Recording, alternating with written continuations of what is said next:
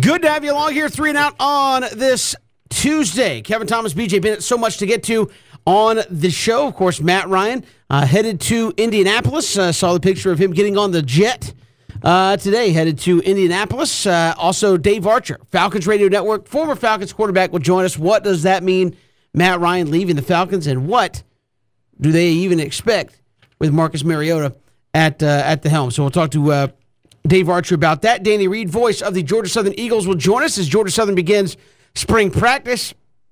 Uh, we'll get some what to look for. A lot of new faces, a lot of new things happening there in Statesboro. Danny Reed will join us coming up here in hour number one. Also, Rich Stiles, host of the Back Nine Boys Golf Show, will join us a couple of weeks out from the Masters. And uh, Justin Toscano, uh, AJC.com, new beat writer for the Atlanta Braves, uh, there with the Atlanta Journal Constitution. He will join us uh, coming up. Braves down at spring training uh, today, beating the Twins at last check, so playing uh, fairly well. Uh, and Chris Gordy, Locked On SEC podcast with spring training opening or spring training, spring practices opening uh, all across uh, the SEC. We'll talk some SEC football with him. But, fellas, Matt Ryan to Indianapolis, currently eighth in the NFL history with 59,735 yards. So his first regular season game.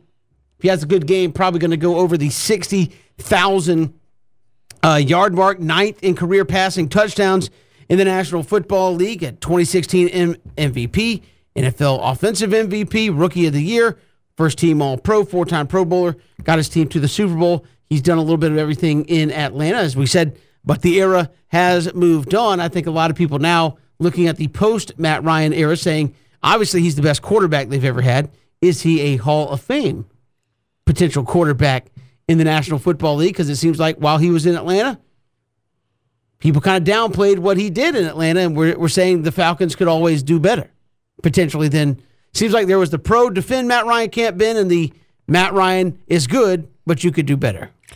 Yeah, that, that sounds good. That sounds good for those for those detractors of a Matt Ryan. No matter what he does, Kevin, they they're gonna always say he underachieved. Okay, fourteen years, fourteen drafts, Super Bowl appearance, regular season MVP, first team All Pro, Offensive Player of the Year, Offensive Rookie of the Year.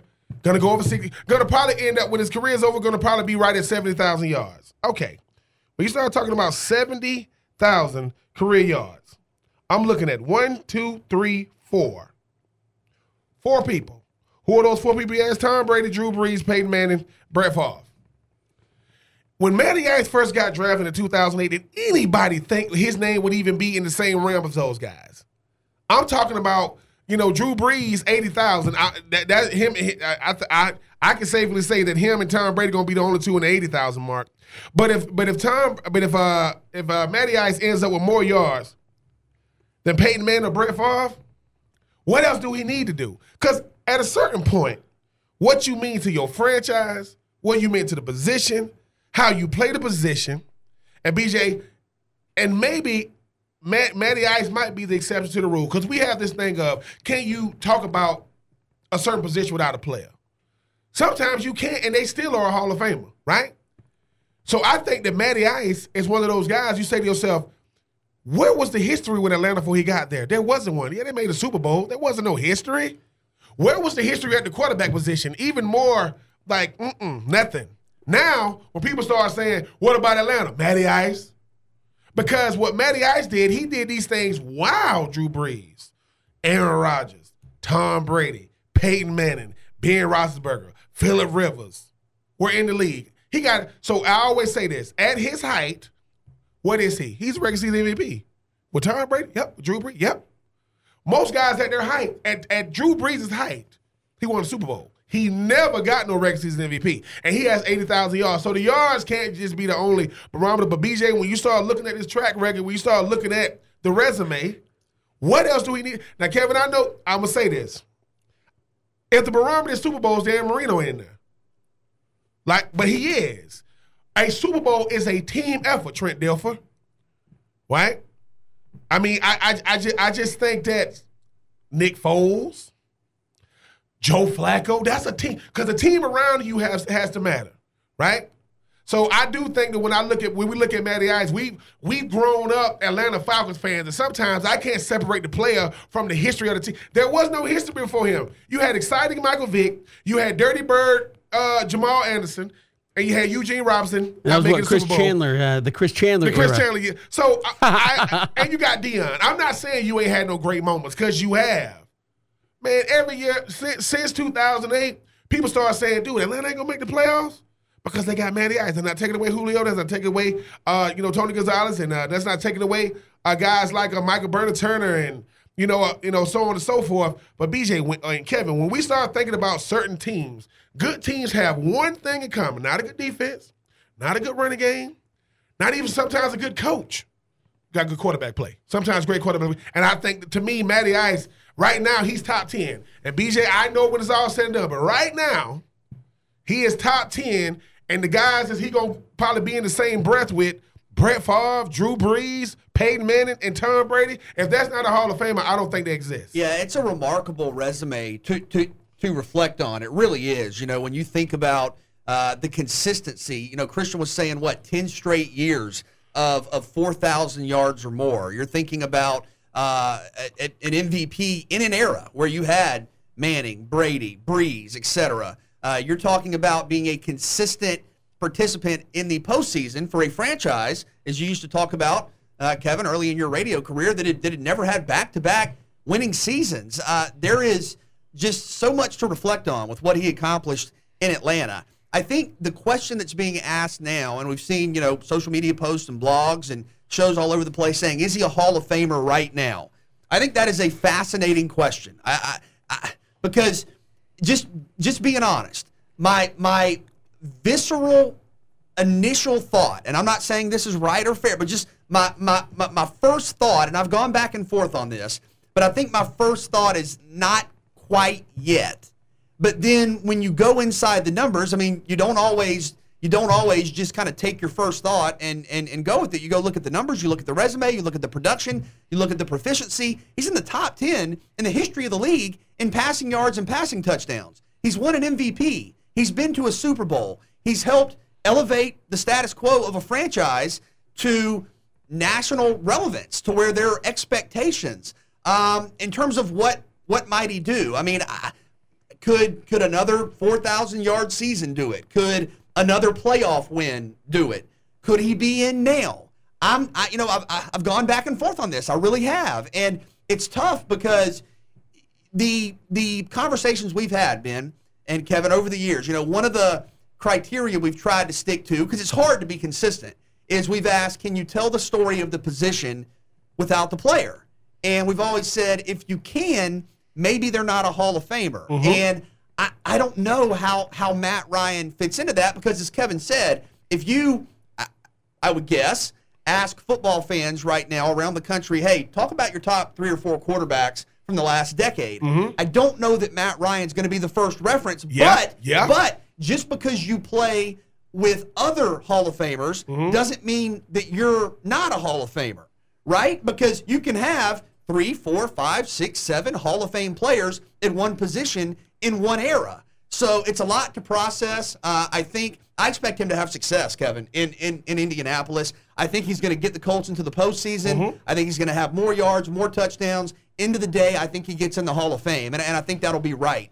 Right this second, if he were to come out and say, I'm done, I think it would be close. I uh-huh. think it would be close. And I, I'm, I'm having a hard time kind of explaining why. You know, you hate to say it's because of Hall of the Very Good. Well, but, I think but, is where you're but at. Kevin, you hate to say it's because of you know one 30 second you know sequence in the Super Bowl. If you had a Super Bowl right now, but it's it's a lot to process. Maybe it's just so fresh in the mind. It's it, it's hard to have clarity. Mm-hmm. But I think it's a fascinating conversation. I just think that sometimes too. I mean, we we don't appreciate uh, consistency as much as we say. You're right. Like, You're like, right. because, like, like people say, I get sick and tired of Alabama doing it. You know how hard it is to do that. They make it look easy, but look at look at the infrastructure. Look at what they've built. Matty Ice, all he knows is being consistent, no matter who you give him. Matty Ice in 2021 had a rookie tight end. He did not have a number one receiver. He didn't even have a number two. His best receiver was also his best running back. Did he complain? No. When I started looking at the guys on this list, they played a lot longer than Matty Ice has up until this point. He's already close to 60,000. Matty Ice is going to be at 70,000 yards um, and, and far less time than some of these other guys did. Drew Brees played 20 years. Matty Ice is going into the year, what, 15?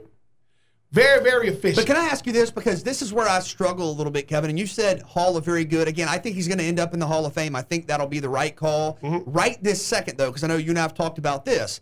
Philip Rivers. I know you have said in the past. I don't know if you changed your mind that probably not quite. You know, maybe, maybe Mm-hmm. not. He's kind of, kind of right there on the edge. Well, Philip Rivers has what I'm trying to look uh, about 64,000 passing yards. So and he played, and he played, and he played. Uh, I think, I think Philip Rivers played uh, 17 years. So Matty Ice is going into year 15. But if Matt Ryan has a couple of more productive years, he's going to be in that same ballpark. I- I- if, if if he's there, like neither would have a Super Bowl, And Matt Ryan would obviously be close. Yeah. Obviously, was right there. Yeah. I don't believe Philip Rivers had an MVP. Nope. But do you think? I, I, how, how would you kind of compare and contrast? Ryan and Rivers. Is it the Super Bowl and the MVP, or the or, or the difference? Right, if if if, uh, if Ryan don't get in, Philip Rivers not getting in. I believe I believe Philip Rivers need Matt Ryan to get in in order for him to get in. Because I I I go back to this. If you break down sports, Freddie Freeman, right? I, I, he's a, Freddie Freeman gave you an MVP, right, in baseball. With all these players in the national, he gave you an MVP. That's hard to do, Kevin, especially when you're talking about he's one of the best. He's the best first baseman. But now I'm talking about being considered the best player in you know in the National League. When you talk about the quarterback position, right? Tom Brady's never going to stop playing, and he's never going to stop, right? Let's we, we but in Matty Ice's at the height of his career, what was he? He was the MVP. For one season, my talent rose above everybody. Drew Brees never did that. So I got to have the yards in the Super Bowl. Philip Rivers, who did Philip Rivers play with? LaDainian and Tomlinson. Yeah, the MVP is huge. It is. So because, because what it does, BJ, people say, "Oh, Boomer Esiason. Why? Why is he? Why this dude on?" T-? When I work you know, when I worked up there in, uh, you know, uh, New York, people say, "Why is this dude on?" Because he was a freaking MVP of the league with Dan Marino. So that's got to mean something because it's an individual thing and what you meant to your team, right? And I think Matty Ice has done both. But this was really gonna happen. He go to Indy, he gonna light it up. Because now he got real number one receivers. He got the number one running back in, in football, at least at least statistically last year, and he's gonna give you four thousand yards. So Matty Ice start getting to seventy. What we gonna say then? Well, he just got seventy. What? No, it's hard to be consistent, and he's still relevant going to year fifteen. Where's Cam Newton? Who's younger than Matty Ice? Oh, I ain't seen him either. Got a beautiful home in Charlotte. They do not want him, and he is the best player to ever come through the, through the Panthers organization. I'm telling you, BJ, if I'm the number one player for my organization and and I'm still being productive, regardless of who you give me, Roddy White. I bet you he I bet you he loved Matty Ice. He when he started getting them 100, 100 catch seasons back to back to back. And Julio. Who wants Julio right now? Hmm? I'm telling you, it's hard to be this good this long. Matty Ice Hall of Famer. If you don't get in, it's because these Hall of Fame voters, they don't know what the hell they're doing. That being said, we'll uh, we'll talk to uh, Dave Archer, former Falcons quarterback. I think he might have known what he was doing. we'll talk we'll talk to him about now with the Falcons Radio Network. What does this departure mean uh, for the Falcons with Matt Ryan going elsewhere? Kind of the legacy he leaves behind, and it's Marcus Mariota time for the Atlanta Falcons. What on earth are they going to do offensively? Still needing receivers and a lot of help elsewhere. He'll join us next. Here it's three and out on the Southern Pigskin Radio Network.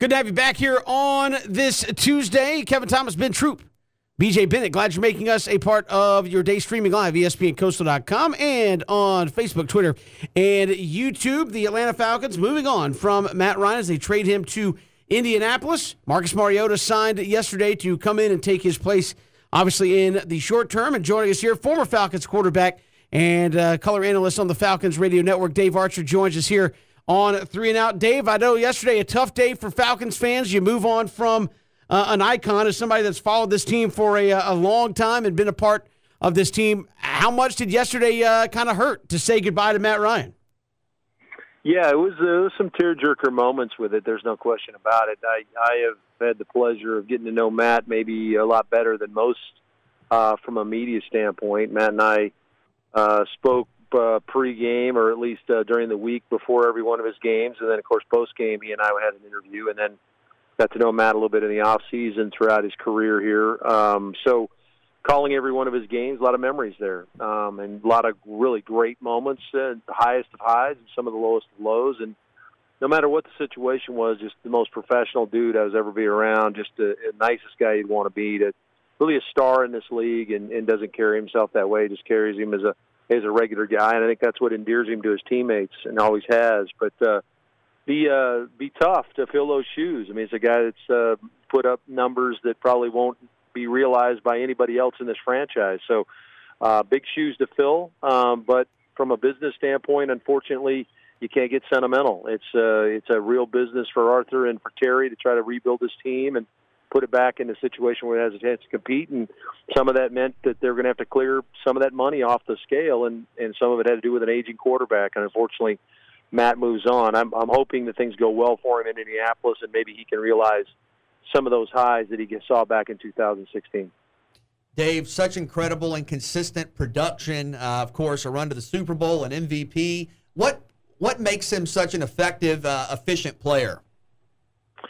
Well, I think his willingness to to not close his mind off to what the game is. I mean, the game's changed since he he stepped in in 08. Certainly changed for the Atlanta Falcons. They were a run-oriented team with Michael Turner carrying the rock, and even though Matt threw a touchdown pass on his first throw of his career, which is crazy in itself, I mean, he had to grow into kind of being the guy that he became that great passer, a guy that had 11 consecutive 4,000 yard passing seasons. You mentioned the MVP and all the things he did, the 370 or whatever it is plus touchdown passes. Uh, he had to learn, continue to learn, and I think his willingness to do that. I mean, think about the offensive coordinators the guy had. What do you have? Four or five offensive coordinators when he was here. So changing some of that up, the change of different guys that he had to go to uh, as his go-to receivers throughout his years. But his just willingness to, to ebb and flow and never to get too high, never get too low. You never sensed that he was uh, distressed about anything uh, yet there was a seriousness on his face, and he commanded respect from his teammates. And so I think all those things made him great. I mean, Dave, when you think about the consistency of a guy like Matty Ice and being able to, like you mentioned, a lot of different guys that he threw the football to, but – to know that you had one guy for 14 years. That's 14 drafts. That's 14 years of trying to find his replacement that you couldn't do it, and to elevate the status quo of an Atlanta Falcons franchise that take away the Super Bowl run didn't have much of a history. Just talk about how much that was on his shoulders, and he seemed to have carried it well. And obviously, you wish him well, but everything that was on his shoulders, he still delivered. Yeah, no question about it. Well said. Um, you think about the where this franchise was when Matt arrived. I mean you're coming off of the unfortunate situation that happened with Mike Vick, and everybody loved Mike, and he put him in. He put himself in a bad spot, and things did obviously went sideways for him. Uh, the franchise was in the hands of Bobby Petrino, who was not the best of people. I can tell you that firsthand. I had a chance to operate and work with him, and that was just uh, a bad situation. And I think Mr. Blank would probably admit probably a really bad hire he's only here for about 11 or 12 games and just leaves the franchise. And so we were at the lowest point we could possibly be in 07 and all of a sudden there in April in the draft. They select this kid out of out of Boston College that many people thought okay should you take him? Should you take the D lineman out of out of uh, LSU uh, but Matt Ryan was the guy they decided that had that had that stuff about him that was going to be able to do all the things you talked about. And his ability to shoulder the franchise, the burden of the franchise, trying to dig themselves out of it. They go to the playoffs the first year he's here, and certainly he had help around him, and he'd be the first guy to tell you any successes he had he had guys around him to help him plays. But I'm not sure as a quarterback that doesn't uh, didn't say that once they had an opportunity to have some success in this league. But he just never he, he was he was a champion on the field, he was a champion off the field. I mean, the things that he did from a charity standpoint here, uh, incredible. Uh, the numbers and monies that he donated uh, to charities, and, and he was visible and those type of things, and never had a bad thing to say about anybody. Uh, just was incredible. He's the kind of guy that you know, frankly, that if you're a parent, there's there's the guy you want your your daughter to marry right there. Dave Archer joining us here on Three and Out. And, and, Dave, obviously, what does that signal to you about this Falcons team? I mean, you bring in Mar- Marcus Mariota on a two year deal. Uh, Matt Ryan's gone. I mean, is this full on rebuild mode at this point? Yeah, I think that, certainly that that will be thrown around, and that's certainly probably apropos. I mean, I, I don't think you can tell Cordarrelle Patterson – it's a rebuild. If they do keep Grady Jarrett in the fold, I don't think Grady's thinking about rebuild or Deion Jones or some of these guys that are going to return from a team that's been to a Super Bowl uh, in their time. Uh, so, and that's kind of a nasty word when you start talking about players that are on currently under the roster or on the roster. They're not really interested in rebuild. They want to go win. And so, I think Terry's done a good job of going to get some guys. Lorenzo Carter's an interesting guy to get from the Giants. I think he could rush the passer. I, I talked to Dean Pees yesterday. Dean's excited about the potential of what the former Georgia Bulldog can bring to the table. Casey Hayward comes in as a corner. You had a really bad corner on one side of, of AJ AJ Terrell, and I don't mind telling you that Moreau was a walking penalty. So you had to get something over there. You get Isaiah Oliver back off of injury. You lose Foye Oluokun, so that's really going to be a huge loss in the middle. They got to find somebody to fill that spot to be the signal caller defensively. Uh, the offensive line's still what it is, and I think that's what kind of perpetuates maybe the Marcus Mariota's uh, uh, acquisition is Mariota knows the system some. Uh, he was actually, uh, ironically enough, benched while Arthur Smith was the offensive coordinator for Ryan Tannehill, but he still knows the system. And two years in, in Oakland, he or in Oakland, in, in in Las Vegas, he's gotten healthy. They used him in some of those athletic moments out there. He is more athletic than Matt Ryan is, and when you've got a, a, offensive line that struggled a year ago to protect Matt, really to struggle to protect Matt over the last three or four seasons, You've got a guy that's much more athletic, to be able to extend plays, buy some time, maybe run for first downs, things like that that you didn't get from Matt. Now you're also going to sacrifice the expertise and know-how to get the ball out, like throws he made to Pitts along the sidelines to beat Miami, or the throw he made to Cordarrelle Patterson down the sideline to beat the Saints this last season. You might lose some of that, but you gain that back from an athleticism standpoint. So rebuilds the word. None of the players that are on this roster want to hear about it, though. So where does this leave Atlanta uh, entering the draft? You have a top ten pick, of course. Uh, is it best player available? Do they have a couple of uh, guys that maybe they're they're looking at? Could quarterback be an option? Uh, what's the philosophy heading into the draft? Well, GM Terry Fontenot has been very very uh, transparent about. it. He says best player available. That's why Kyle Pitts came off the board at four last year. Um, so we'll have to see what's sitting there at eight. I just don't see where there's a quarterback if you're going to stick to that mantra that a quarterback comes off the board at eight. I think there's some intriguing guys. Malik Willis is an intriguing guy. I like Desmond Ridder, the veteran quarterback from Cincinnati. I think he brings some interesting things to the table. Obviously, there's conversations about Howell and, and about Pickett and those guys coming out of the ACC. Uh, but I just don't think quarterback's the operative play here. I think you did a good job of going and getting a veteran quarterback that be, can be that maybe that placeholder and or play for him. This is only a 28, 29 year old guy in Mariota. He say he comes in here and blows it up. Let's say he gets it done. That's a guy you might look at extending, you know, and then drafting your quarterback in the next season or two to get a quarterback to come in and a younger guy to learn and kind of train underneath Mariota. But if Mariota lights it up, that's the best of both worlds. He's potential to do that, but uh, the draft has got to be you've got to be able to attack the passer, and, and I would think that if one of those pass rushers is sitting there at eight, that's where you go. Um, I would say that you know there's probably going to they're going to try to pay attention to some local flavor. If they can get a couple of those or one of those Georgia Bulldogs off that great defense from a year ago, I don't see that hurt you either. And and with the loss of, of Foye Oluokun, who Dean Pees is just beside himself losing Foye Oluokun, the middle backer who led the league in tackles. Don't think that Nakobe Dean is not on the list of players that they may be looking at now out of Georgia. So um, it brings some different things into focus, but I think you got to be looking at defense and how do I affect the other team's passer.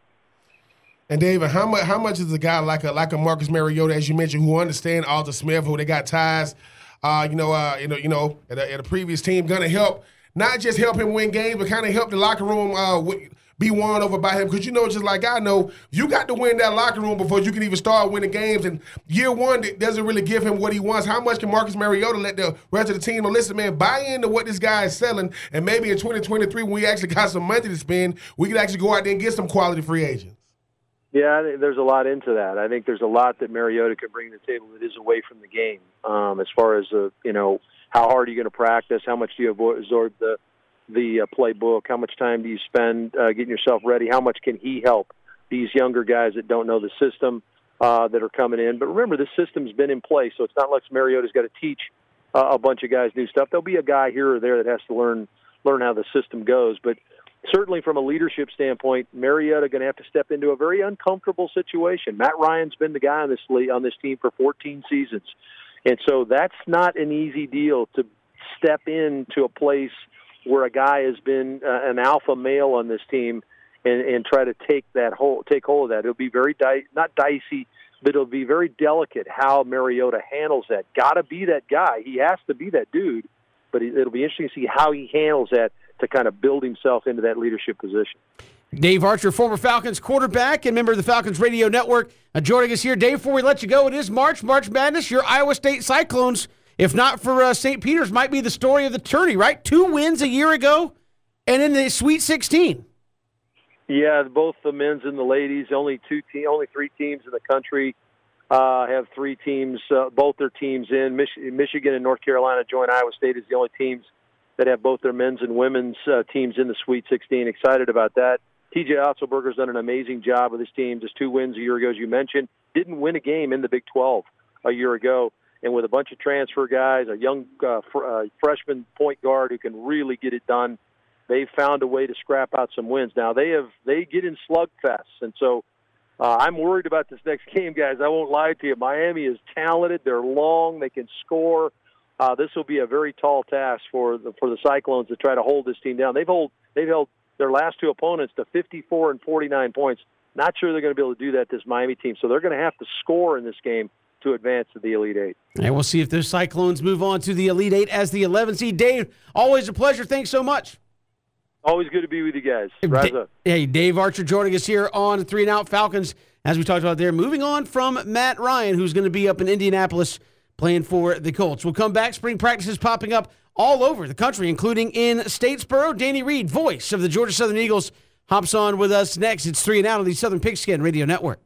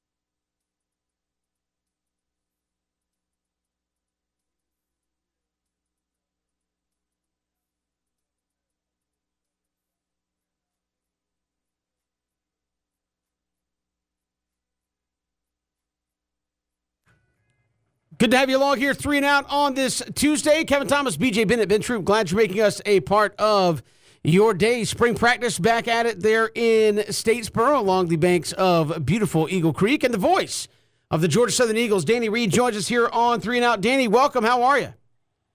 What's going on, boys? Good to talk to you guys.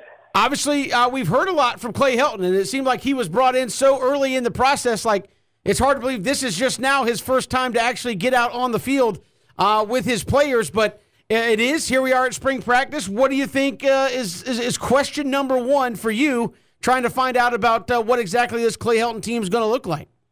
Yeah, exactly. It's, it's for somebody that got here four weeks left in the season. Still, it, it was definitely Jared Benko, Dr. Kyle Marrero. They definitely set a trend by doing it this way, but seeing what he had to evaluate, all that was going to be lost, and the fact that offense, defense, and special teams are all going to look different they're on the field about getting ready to start practice as we speak. And I think that that's the main storyline. It's not so much, oh, who's going to play quarterback. It's how is that offense going to look? What is that defense going to look like with Will Harris serving as a D coordinator for the first time in his career and then having a true special teams coach? That's not something that Georgia Southern has had, someone specifically dedicated to all special teams. But you bring in Turner West. He has coached at the Citadel. He spent a number of years with the Dallas Cowboys. So having somebody specifically dedicated to that part of the game, and you've got a punter and Anthony Beck, who's got a chance to be an All American this year, two very good kickers in Alex Raynor and Britton Williams.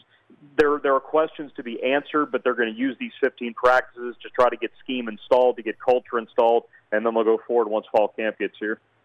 Danny, what's the excitement level like? I mean, I mean, to Kevin's point, there's been anticipation for quite some time for this spring practice. Uh, how much energy is there around campus?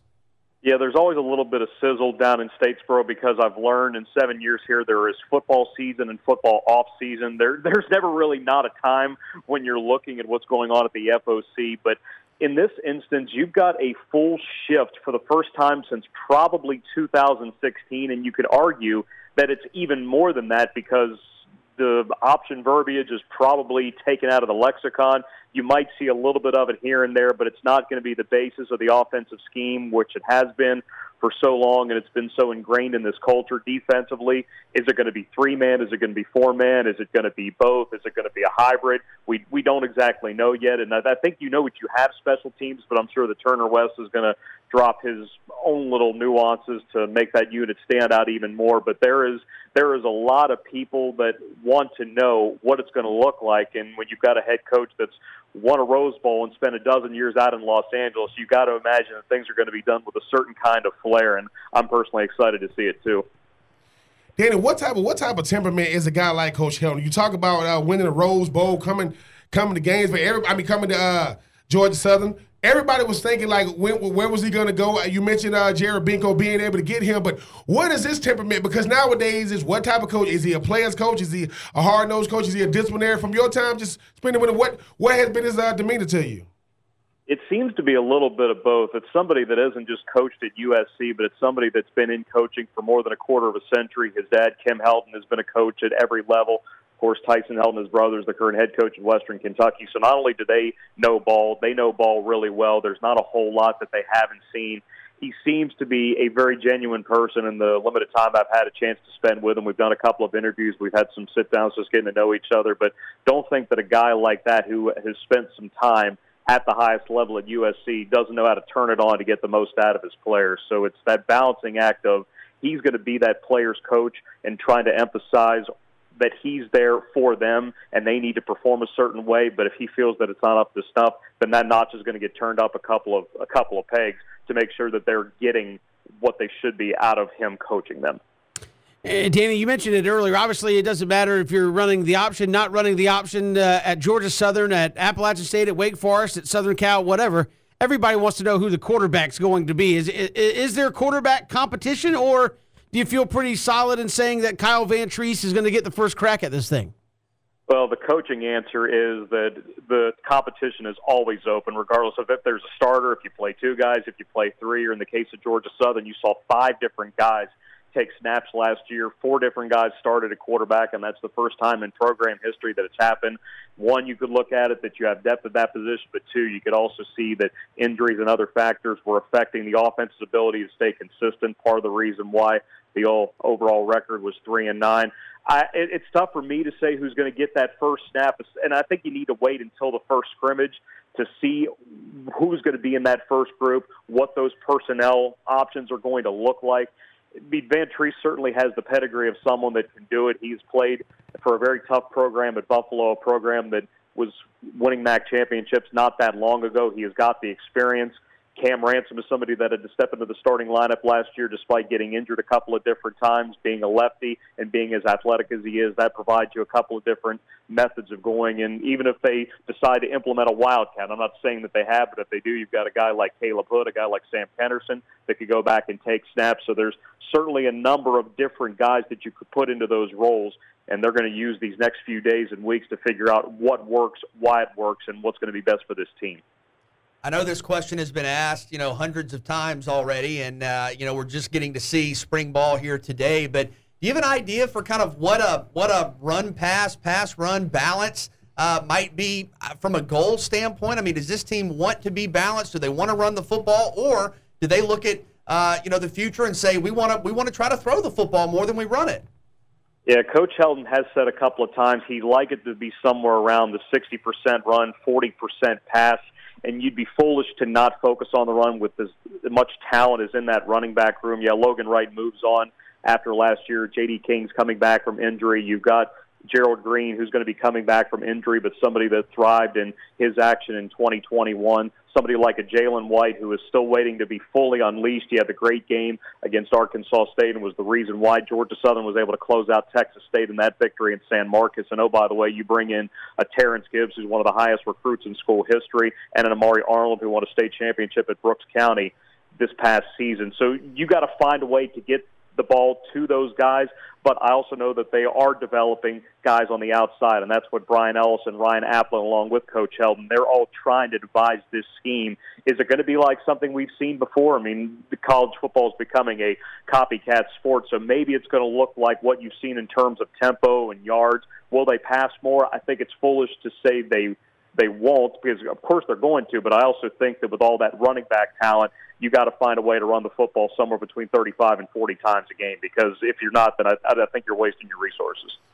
Danny, you talk about the excitement uh, you know going on right now in Statesboro, and rightfully so. But you know the reality of the situation is you don't get no Mulligan years anymore. You're in the Sun Belt. You look at what Louisiana's doing. You look at what Coastal Carolina's doing. You look at the consistency of App. You look at the the nice little rivalry you got with that, with that team up there in Atlanta. There's also GSU. Where did, where is Georgia Southern right now? You know, as a team, regardless before you even get into the spring.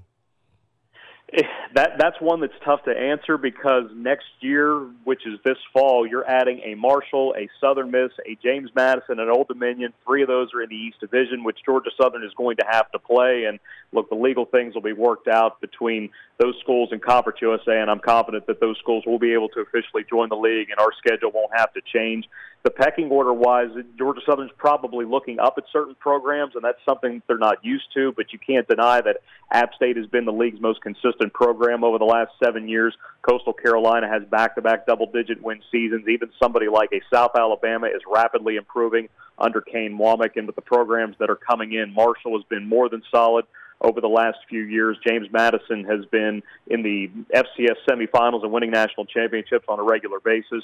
So not only does the Sun Belt become maybe the top group of five league, but the Sun Belt East specifically, I think might be one of the best divisions in all of college football. And I don't know if it's going that outside the box to say that. Oh, certainly not. Uh, Danny Reed, voice of the Georgia Southern Eagles, joining us. We've talked a lot, Danny, about the offensive side of things, and certainly you're going to need to score points what about the defensive side of the ball? I know when, when Clay Helton was brought in, it was offense, offense, offense. But where's the uh, the the attention being spent there on uh, the defensive side of the ball? Well, the fact that you're getting so many guys back healthy is a main thing. You lost major guys on all three levels last year. You were down to your five and six running, or I'm sorry, five and six linebackers at a time. You had two true freshmen starting on the inside with Mike Edwards and Eldrick Robinson. Robinson has entered the transfer portal. So it looks like he's going to be continuing his career elsewhere. And then in the secondary, you were down to your number six and seven corners in some instances. So trying to put together a scheme that was going to be successful was almost impossible. Getting healthy guys back like Derek Canteen, who was a freshman All American, tied for the national lead in interceptions during the 2020 season, having him back healthy is going to be a huge boost. And having some depth at linebacker and also up front, getting a North Carolina transfer in like Christian Barner to maybe step in for the hole that's left by C.J. Wright, that's going to help firm things up. And not only that, but you've got 12 fifth year guys that are coming back, and two of those are defensive ends, Dylan Springer and Justin Ellis. So that kind of experience is going to be something that Coach Helton has and will continue to lean on as he continues to learn about this culture and then put his own stamp on it. But listening to the press conference with defensive coordinator Will Harris, he's set an ambitious goal of they want to be a unit that has 30 sacks and forces 30 turnovers. Now, the turnover piece that Eagles have been really good in for the last couple of years, I would say they did take a dip last year in terms of turnover margin. The sack total is one that may take a little bit, but if he could find a way to get the most out of those defensive ends and get that push up front, those are there's no reason those goals can't be reached. Danny Reed, voice of the Georgia Southern Eagles. Eagles back at it for spring practice. Danny, we appreciate the time. Thanks so much. You got it, guys. Thank you. And again, we'll keep updating there from uh, beautiful Eagle Creek as everybody excited about the Clay Helton era there in Statesboro. And of course, as he mentioned, that uh, that Sunbelt East is no joke. Moving here into 2022, we'll come back with more three and out on the Southern Pigskin Radio Network.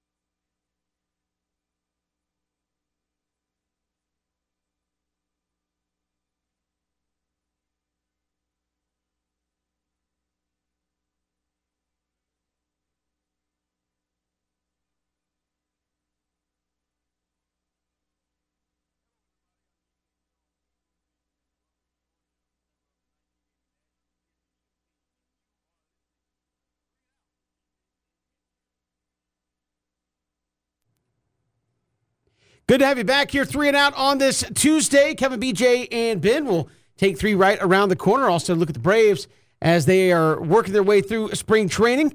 Uh, Justin Toscano, uh, AJC.com, will join us coming up in the final hour of the program. We'll get the latest there on the Atlanta Braves. Also, Rich Stiles, host of the Back Nine Boys Golf Show next hour. And in the final hour, Chris Gordy's talking SEC football with us from the Locked On SEC podcast. There's a bunch of teams there in the middle of spring ball. Yeah, spring practice underway everywhere. How, how are you feeling about uh, the Gators? Billy Napier, spring practice underway. I mean, uh, obviously, I keep up with them. Uh, you know, on the Twitter sphere. I mean, they're only going to show the good highlights, a bunch of AR 15 highlights, uh, a bunch of these uh, young running backs. BJ finally get to see what's, you know, uh, young man out of Louisiana. You know what? You, you, got you got uh, Demarkcus Bowman and different guys, Lingard and those guys. But listen, it, whenever you bring in a new coach, new energy, I, I be trying to keep up with the coaches more than the players. I've never seen as many coaches on one staff, but – Hey, you can do no wrong when the spring, Kevin and BJ, because there are no games, there are no scores. So now, as long as you come out injury free, I think that's a good spring. Yeah, again, a lot of storylines around the SEC. Looking forward to uh, to breaking some of those Transfers down. Transfers all over the place. I mean, it's it's it's it's crazy the roster turnover year to year. I mean, you start to look at uh, depth charts and kind of preseason all conference teams, and you realize guys have moved around. So I think uh, spring ball is is a learning process for players, coaches, and fans and media as we kind of adjust to uh, guys in new places. This year, this time last year, was talking about Spencer Rattler being a potential Heisman Trophy candidate. Now he's a Gamecock. So you you never ever know where uh, where some of these uh, players are going to end up. But it's so much. I mean, it's so much about uh, it's so much about the season. Then it's the off season. Then it's then it's that early signing day, and then who's coming back and who's to be who's to use that uh that year they, they gave a gave back. But uh, it's spring football. It's now. I remember spring football. No one knew, but the, but but you and the fans. Now spring football, the, the games are being moved, so it could be under the lights. It could be on ESPN. Hey, all all I know is I just hope my Gators got got got AR-15 ready to go, and we'll see what happens. A lot of work to be done there in the spring. We'll hear from Chris Gordy coming up, final hour of the program. We'll take three on the flip side. Also, look at the Braves there at spring training. Rich Stiles going to join us in hour number two as well, talking a little golf here on Three and Out on the Southern Pigskin Radio Network.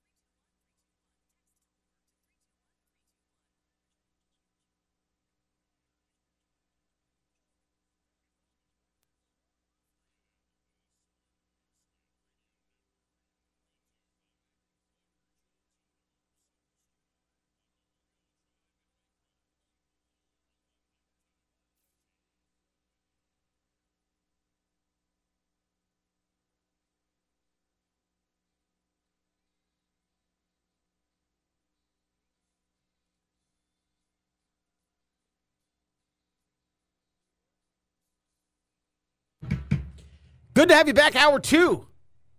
Thanks for being with us here on this Tuesday. We'll look at the Braves. One of the quiet, quieter signings just happened for the Braves uh, the other day. We'll break that down. Also, Rich Stiles, host of the Back Nine Boys Golf Show, will join us as we're a couple weeks out from the Masters. So, looking forward to that. That being said, it's four o'clock. Let us take three here on Three and Out. All right, fellas, take one. Where would be a good fit for Baker Mayfield now with the Deshaun Watson trade having gone through? A guy that I think is going to have some value uh, when you think about teams that are in need of, of, of quarterback help. Uh, teams are always in the market uh, to potentially upgrade at quarterback. I, I, ben, I know you mentioned in the, well, I don't want to give your answer out, but you mentioned a couple of teams that I think probably have higher expectations than like a Houston, you know, uh, uh potentially, but maybe, uh, maybe, maybe Carolina. You know, I, I, I know you really like their roster. potentially, could you could you go to Carolina and I don't know, be a playoff contender, uh, uh, maybe. Um, I think I think potentially you look around. Uh, could you go to the New York Giants? I mean, that's a roster that is young, but I don't know that Daniel Jones has been great, been consistent. I think you would have an upgrade there if you went to went to New York. I won't say your answer, but I think maybe maybe Carolina, maybe maybe maybe New York with the Giants.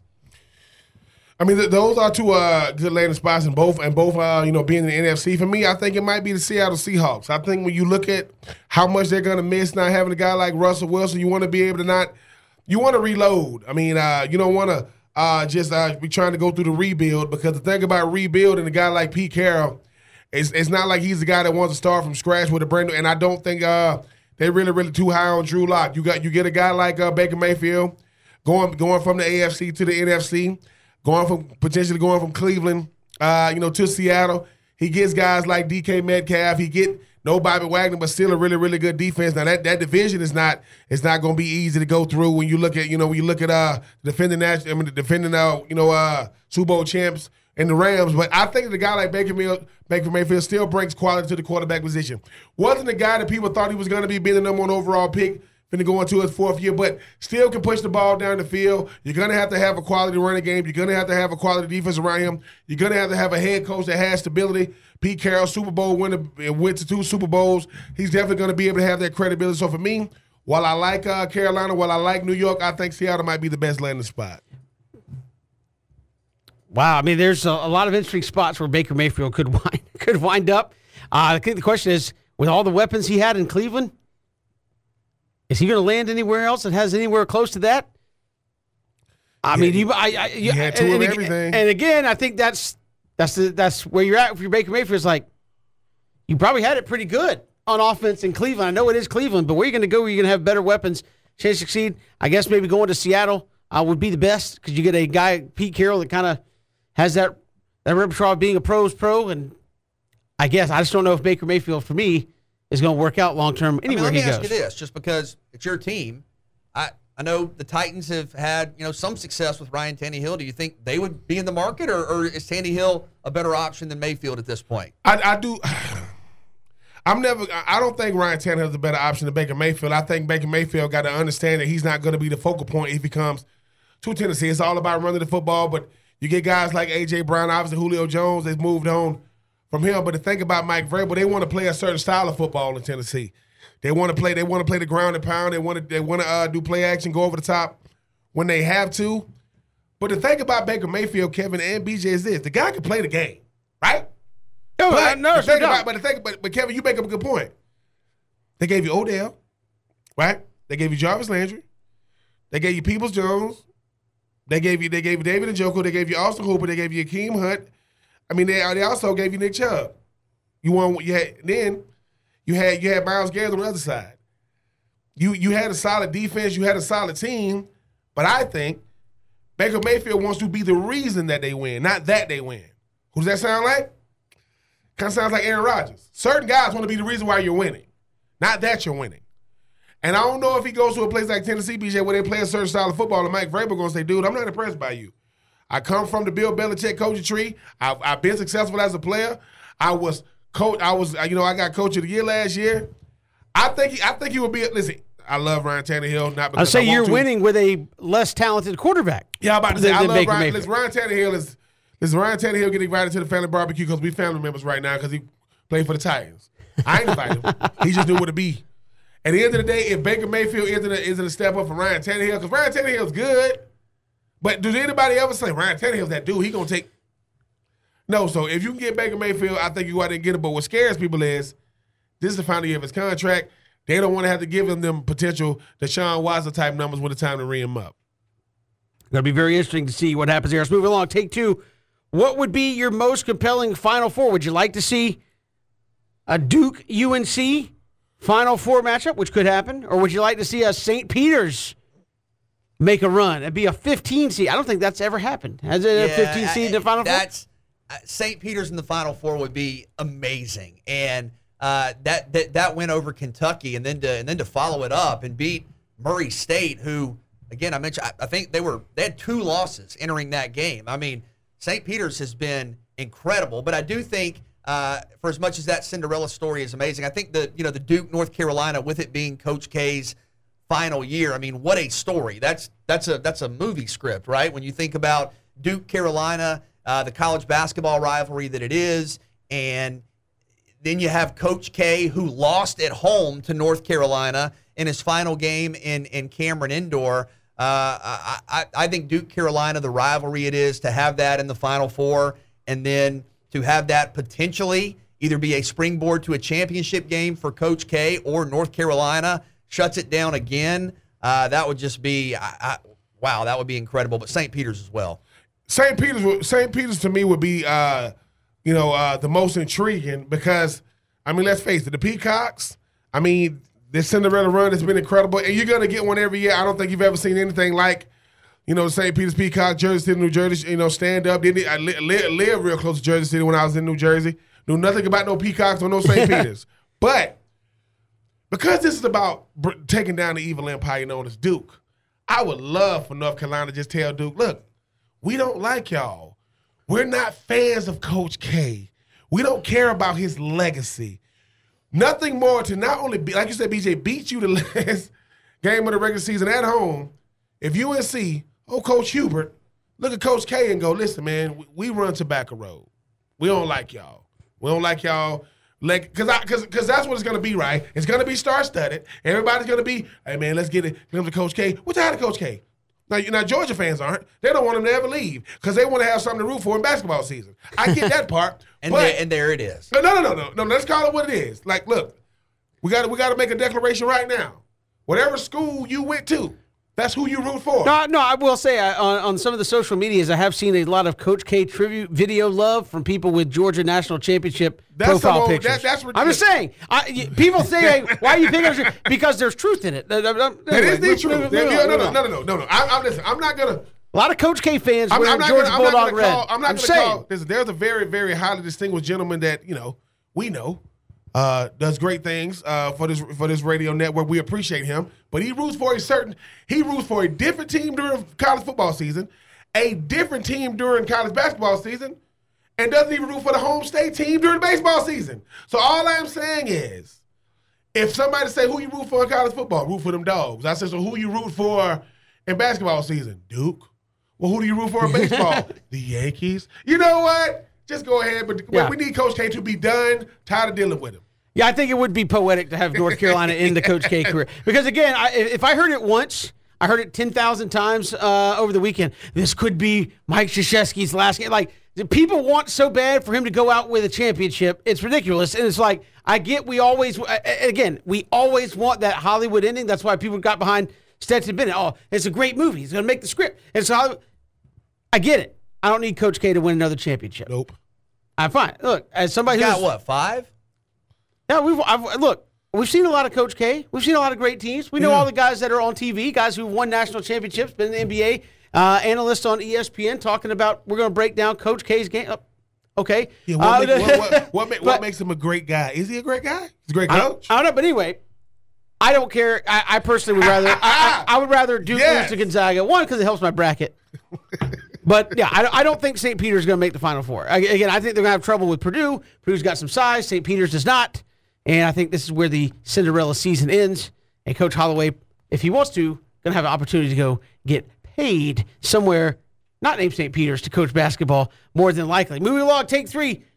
Who should people be watching out for at Braves spring training? And we'll talk to uh, Justin Toscano, AJC.com, new Braves beat right. He's had an eventful first month and a half on the job, stepped into the gig in the middle of a work stoppage, comes out of the work stoppage, the franchise face doesn't get re signed, and coming off a World Series. Welcome to the gig. But who should you be watching out for there at spring training?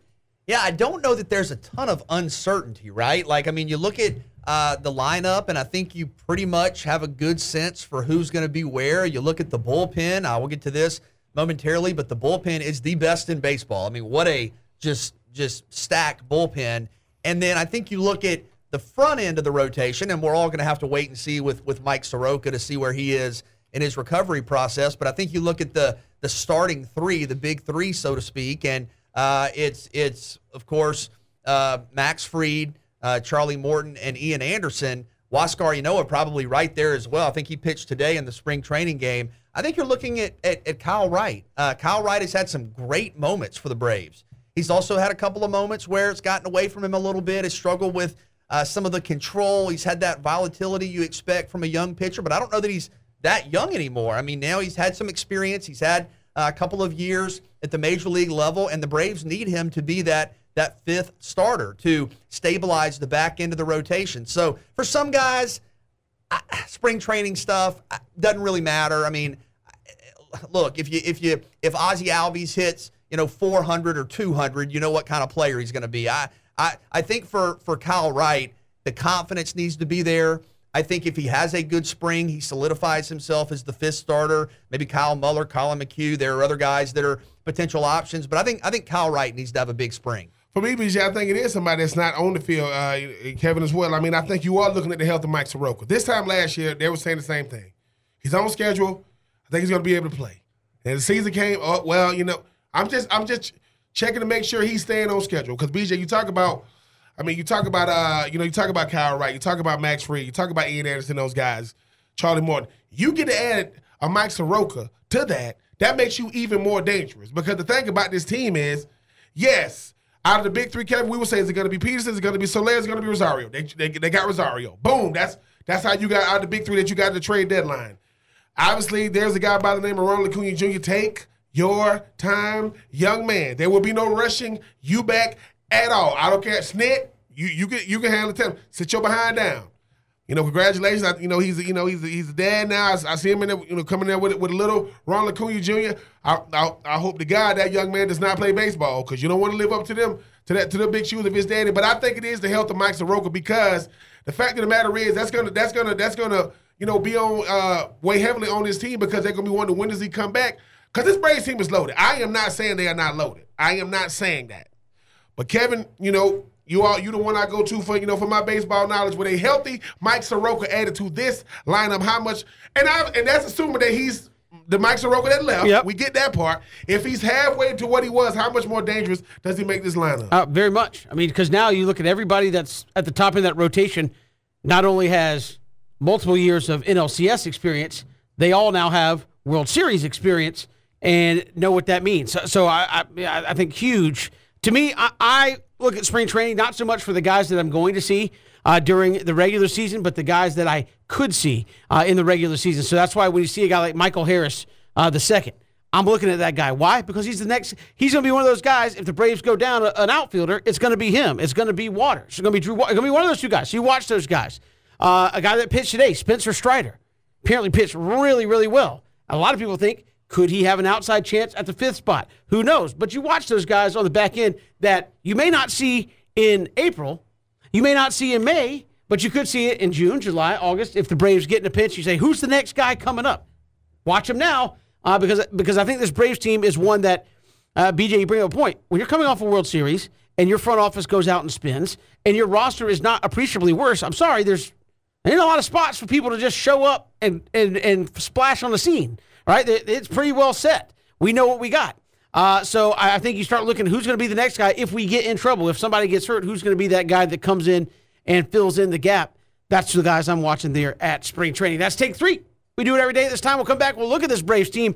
Might they have one of the best position groups in Major League Baseball with one of the more kind of quieter signings, really, in the last couple of days.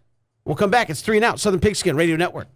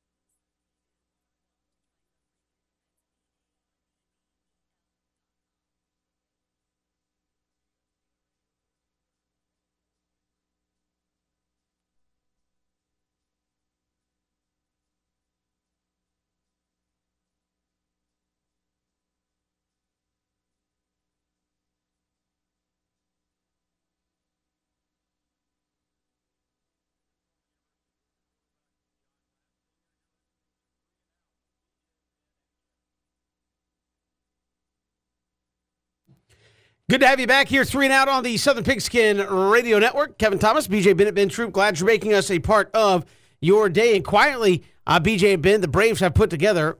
They had one of the best last season, but I think with the addition of Kenley Jansen, have locked it up. They got the best bullpen in Major League Baseball. And I think you look at what the Braves are looking at coming into 2022.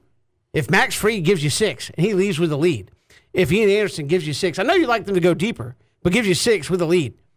You got the night shift coming back, which is Luke Jackson, Minter, uh, Matzek, and Will Smith. And then you add a guy like Kenley Jansen, who is a All Star, three time All Star, won the 2020 World Series, 38 saves last year. Uh, this is could, could be lights out uh, time for the Atlanta Braves. And I thought one because it kind of got uh, finished around uh, you know midnight Eastern time. It seems like not a lot of folks have sunk in what that signing meant. And you, you ask Will Smith, hey, you cool with this? He's like, yeah, I don't care if I pitch to ninth. I want to win. I want to win another World Series. So you get that. And then Kenley Jansen, this could be the best bullpen in all of baseball. Great addition. Uh, Kenley Jansen, a three time All Star, World Series champion last season with LA, uh, uh, an ERA near two, 38 saves as you talked about, and I think he is a slam the door, you know, top, top, top end closer that has done it. Obviously, pressure moments, the big stage, the postseason, uh, uh, uh, division races. So I, I love that addition. And you're talking about a bullpen that on paper is the best in baseball. It is, and I'm really not sure it's it's close. And when you think about not only uh, the number of guys, but the versatility. I mean, Tyler Matzek, as he showed in the postseason you can close a game with him. He can set up. He can be the high leverage guy, Kevin, where you have a couple of uh, runners on and you have to get a double play or, or, or, or, get a key out. AJ Minter can close. He can be an eighth inning guy. Collin McHugh has pitched in the postseason. He's potentially a long relief guy where if you need someone to go, you know, three innings, four innings, I think he can do that. Luke Jackson was fantastic for much of last year. That slider is impossible to hit. And I, I think when we evaluate baseball teams, you you kind of naturally go towards oh man the you know the big starting pitchers or who are the big bats in the lineup. You win games with the bullpen. Braves fans know that. You lose games with the bullpen. Braves fans know that. When you look back over you know uh, last couple of years with this organization, so this is a great addition. Uh, and Kevin, you're right. I didn't really. I guess because it sort of broke late at night. You didn't have the huge fanfare, the national media response. I think this is one of the best signings we've seen. Great job by Alex Anthopoulos. And if the Braves have a lead in the ninth inning, game's over. I mean, I do agree. I think. I mean, when uh, when it came through, I said Kenley Jansen. I said, I mean, uh, it, it, seemed like every time I watched the Dodgers in the postseason, this guy this guy was being called up uh, to close games. But Kevin, you mentioned the night shift. We we mentioned the World Series. This is the same bullpen that used to be the Achilles heel for this Braves team. Now they are one of the strengths, if not the strength, of this Braves team. You talk about confidence that was built in the World Series. I mean, you add a guy like Ken, like Kenley Jansen, that's only going to add to the confidence. And, and Kevin, something you said, Will Smith says, Alex Anthopoulos calls him out of respect. Hey, Will, we're going to get Kenley Jansen. I want to get another ring. Like, I think that's going to go unnoticed because he could have said no. I, I'm I'm the guy. Because there, there's kind of the ego trip that goes with that. Yeah. But but I, but I think too one, one thing about it is Will Smith shows you when Will Smith says I'm good with it, that means he's bought into the culture of the Braves, not just the team of the Braves. Because the one thing about Alex Anthopoulos is this: he doesn't move like every other GM moves, but he makes quality moves. Like we kept saying, which one of the big three at the trade deadline do you get? You got to get one. He got Rosario. You can live with it because you know what what Soler did. I mean, somebody's gonna snatch him up. He goes to the Marlins, and obviously couldn't get a Joc Pederson, but you add a guy, you know, like Jansen. I think BJ and Kevin. I think sometimes confidence is that that great elixir when you talk about sports. If I'm if I'm adding a guy to this to this uh you know to this bullpen or whatever that's that's as good as Jansen, it's only going to help. Plus, once again, the most exciting team in the after the sixth inning used to be the Braves because they got to go to the bullpen. You be like, ooh, it used to get ugly. Now Hey man, they Braves get. I mean, look, we ain't talking about the Glavine and, and Smoltz days, but they can win two to zero. They can win three to zero. And you don't want to have to sweat it out, but Kevin Kevin said if the starter can give us six innings, where well, do that at? That's what I wanted to ask because I know in the past you haven't necessarily, and, and few people are, been a big fan of just just give me five. But with the way the bullpen is constructed, with the depth and the versatility, I mean, is that actually a, a I- goal that makes sense? Yeah, I mean, if I if I'm Brian Snitker, I look, I'm I'm talking to guys in spring training. You say, Max, go out on the mound with confidence that if you give me five or six really good innings, we're going to win. If you give me seven good innings, we're really going to win. You know, I would say the same for Ian Anderson. I mean, look, BJ, you you are so deep, and with the three batter rule in, in Major League Baseball, you could potentially run out if your starter gives you seven, a couple of sets of closers. I you mean, could come out with Matzek. real You could come out with Matzek and Kenley Jansen, and if you're like they're kind of tired, the next night come back with Minter and Smith. Yeah, are there like, you- fixed roles in your mind? I mean, I is think there a tr- seventh inning and eighth inning? And I think you're going to have some of that, but I, I think when Kenley Jansen gets overused, Will Smith will be able to close. Uh, you know, I- so I, I, I think that's the plan uh, going forward. But look, if I'm if I'm Brian Snitker, I have option, I, and I told you before the show, I said if there's one thing I would worry about, it would be bullpen overuse. Why? Because I think well, Brian Snitker loves to use the bullpen. It's just the specialization of baseball. People like to go to the bullpen and, and fit those defined roles. But I think you, if you could avoid some of that and get just one extra inning out of your starter and have a f- group of five guys like Jackson, Minter, Matzek, Smith, and Jansen stay fresh. Oh my goodness, what a difference uh, that would be! And you could have uh, again if Jansen's getting overused, you have another guy who could close. You have what three or four guys in that night shift crew that have gotten saves. I AJ mean, Minter's technically, when you think about Jansen, obviously Smith, obviously Matzek, Jackson, and what Minter, They've right? all at various times had to close. Yeah. yeah. So I mean, you have a big time experience there. Now, have they all had to do it in uh, the World Series? No, but I mean, Tyler Matzek pitched maybe some of the, the, the toughest innings the Braves had all year in the postseason. So experienced, talented. I mean, it's everything you want. And again, when you're able to take a baseball game and basically say, if we get to the, the, the sixth inning and we need nine outs, you're not you're not going to beat us. That is a confidence play, not only for the manager, not only for the bullpen, for the guys that start the game. Who and again, I don't want to give Max Fried and Charlie Morton the mindset of, hey, I just need to go five innings.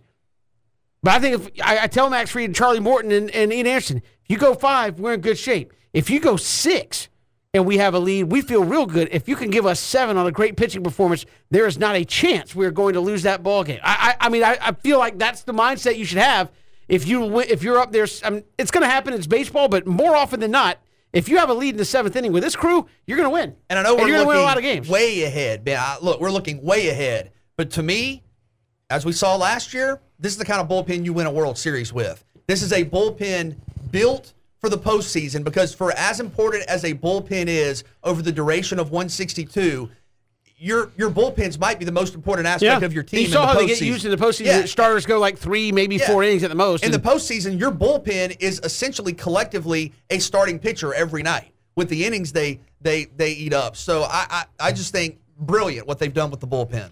Alex Anthopoulos always making moves. Listen, he, he he's playing chess when everybody else is playing checkers. He's been doing it.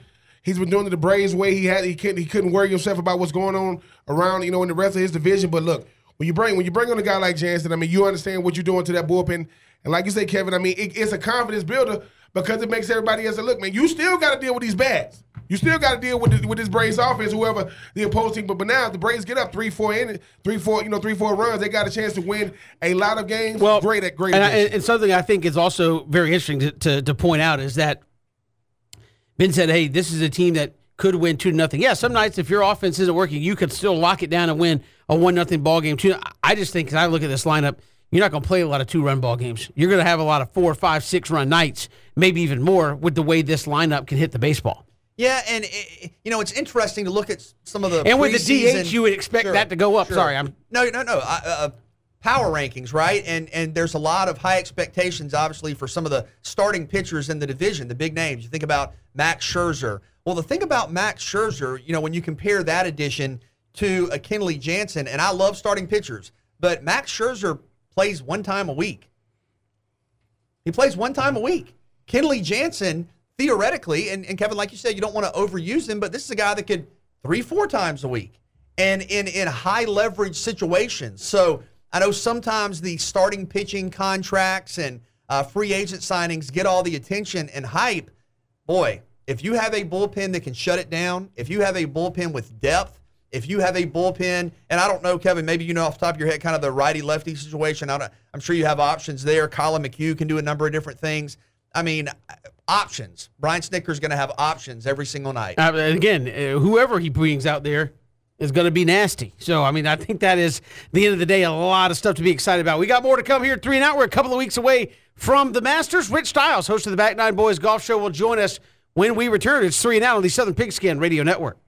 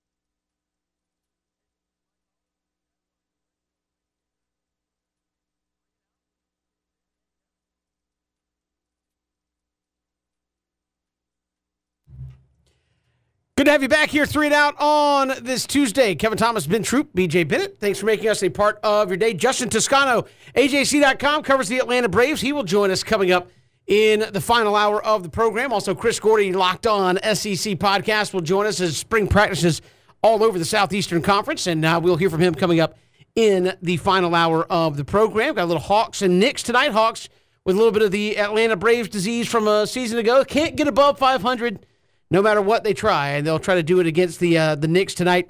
Uh, if they win, they'll be 36 and 36. I think trying to get out of the bottom two in the play-in uh, situation. Uh, for well, yeah, it's interesting because I, you, you you don't want to play the Nets, and I know you can't kind of you can't kind of uh, you know do it that way. You want to win. They're in the 10 spot now. I think it would take a just just unprecedented uh, fall and then change at the bottom of the standings for the Hawks to not be in. I think they're in you know really good shape to get into the play-in tournament. You probably don't want to play the Nets, but you're right. Uh, they have not been able to get over 500. They've been one or two games below. They've gotten to 500, and then for whatever reason, just can't get that winning record. I think you. I think you can win in New York tonight. Uh, you have more to play for. Uh, you're going to be a postseason team. You're again trying to get to 500, but just another remarkable season from Trae Young. Uh, just to be able to watch him every night, it's it's it's it's it's 30 and 10. It's what do you have last week? 45 and 15. Uh, so he is just so electric, so dynamic. Uh, when he is in rhythm, scores at a uh, rate that and an efficiency level that, that few players in the league can. I think sometimes kind of what the Hawks do depends on the production of you know Bogdanovic, Gallinari, Hunter, uh, some of the secondary scoring options. Clint Capela's been rebounding. I know you've dealt with some injuries, but I think a chance to win tonight, get to 500. Uh, you're going to be in the playoffs, and you just hope you don't play Brooklyn in the uh, in the play-in, I guess, tournament first round. This is what we talked about last year, though, Kevin. Around when it comes to these young Hawks, how, how do they handle success coming off a coming off like you know uh you know uh, Eastern Conference Finals, uh you know me me uh, meeting the Giannis and those guys, but hey. What a difference a year makes. I mean, you're still dealing with a a young uh, a young uh, crop of players. BJ that's still trying to figure out how to win. Nate McMillan. I mean, you know, get, get that interim tag off, and now you know being the head coach. I, am gonna say the same thing about the Hawks. I always say, can they be active on the defensive end? You don't got to be shut down.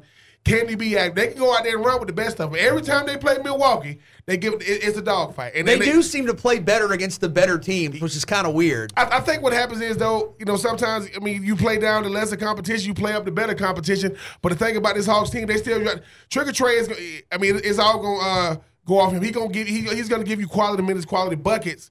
But decision making down the stretch, can, can we do what hasn't been done in basketball in the last 10 years? Can you box out? Can you rebound? Can you make a stop? And by all means, can you hit a free throw?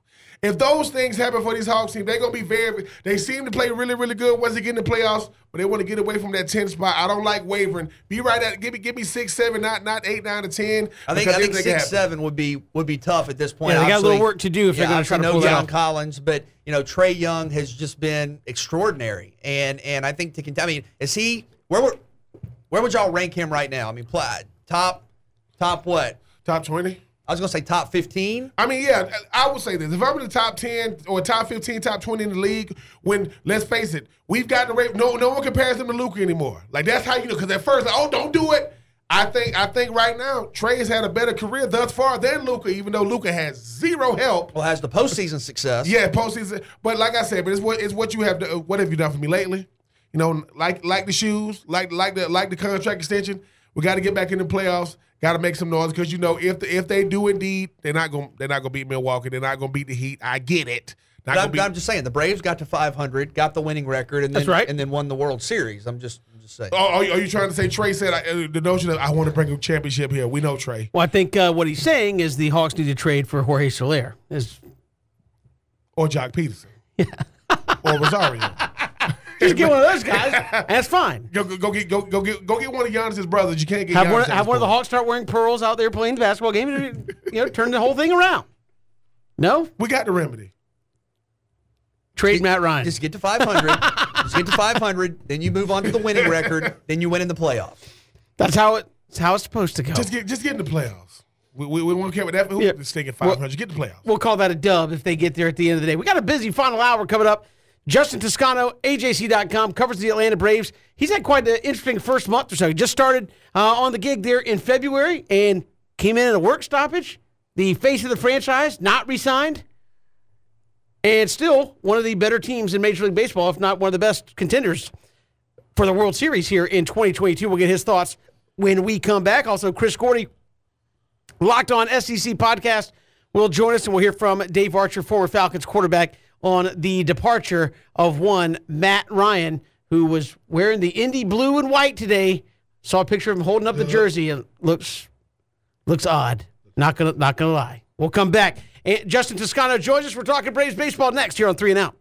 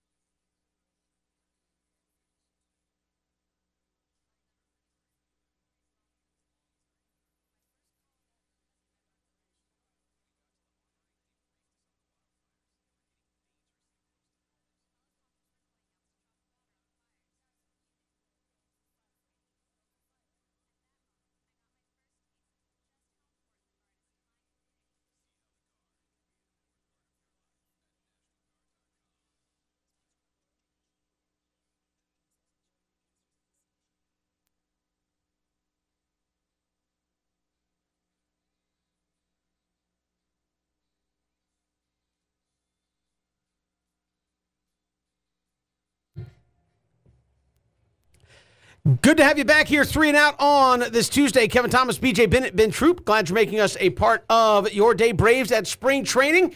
And again, working their way up towards that uh, April 7th opening day. Joining us here, he covers the Atlanta Braves beat for the AJC.com. Justin Toscano joins us here on Three and Out. Justin, welcome to the show. How are you? Doing well, guys. Thanks for having me. And, and hey, we appreciate you coming on, and welcome to the uh, to the Braves beat. I know it's been an an interesting uh, ride since you started, right? Work stoppage, the face of the franchise not re-signed. Uh, a lot of guys being brought in, and still World Series contenders uh, through it all. Uh, how would you rate this Braves offseason to this point?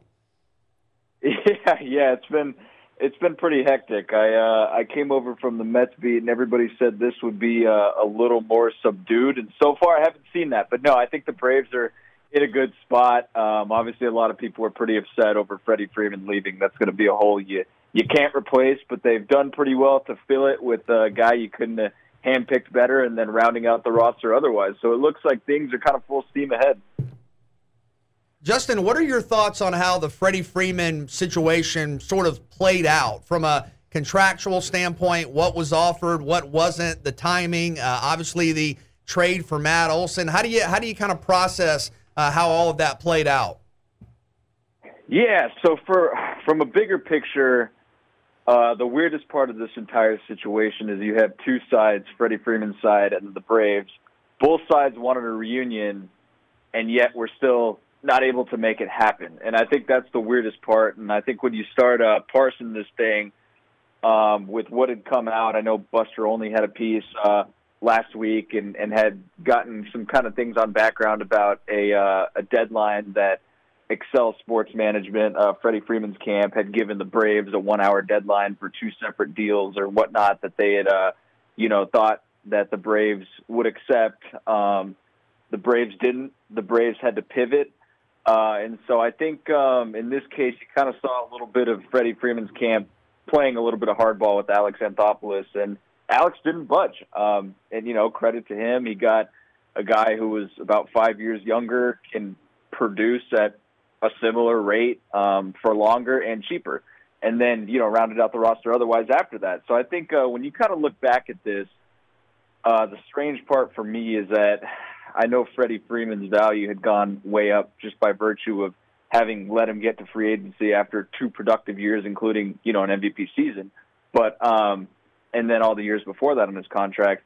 But I had heard that the Braves offered five years and 140 million uh, with a little flexibility to perhaps go up on that. Um, I'm not sure how much they would have went up, but to me that that seems like a good amount of money for a first baseman who, at the end of the deal, would have been about 37 years old. Um, and I know um, the reports, you know, for a while have had Freddie wanting that, had wanted that sixth year. Um, and you could argue the Braves, one, should have never let it get to that point. Two, should have just paid the franchise icon more. But on the other hand, you look at what it did to Freddie's market uh, when the Braves pulled out of that and pivoted. Um, he got a lower AAV or you know just about the same AAV with the Dodgers, and then you have higher taxes in California. So and then a lot of deferred money, which brought the value of the deal down. So um, a really strange situation. But I think my final takeaway is just uh, I think the Braves are in a better spot um, for their future. But I, I do understand that for some people, that's not going to lessen the blow of losing an icon.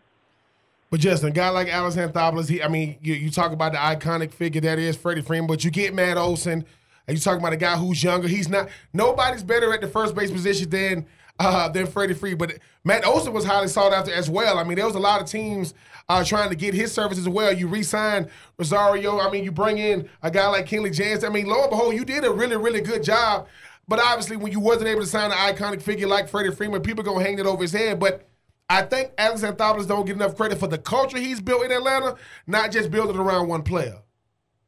Oh, absolutely, yeah. Uh, specific, yeah, and I think um, you don't come into a place win the NL East specifically that division with the tough teams it's had over the years. You don't win that division four straight years, uh, go to the league championship series, and then the next year win the World Series.